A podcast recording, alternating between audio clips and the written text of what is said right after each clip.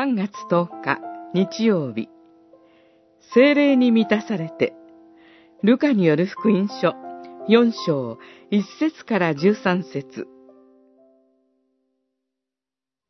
さて、イエスは精霊に満ちて、ヨルダン川からお帰りになった。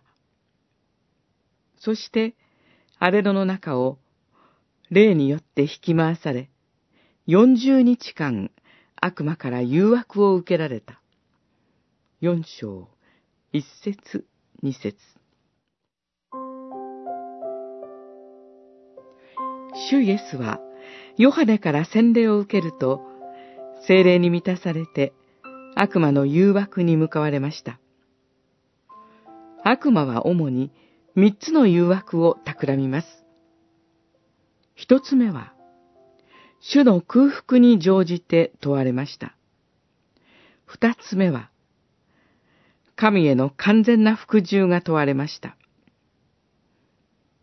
三つ目は、神への無条件の信頼が問われました。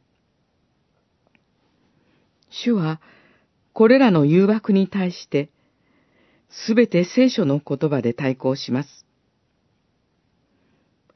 誘惑とは、誠の神に従っていれば合わないものではありません。むしろ、誘惑とは、霊に引き回されて行われます。この霊とは、精霊です。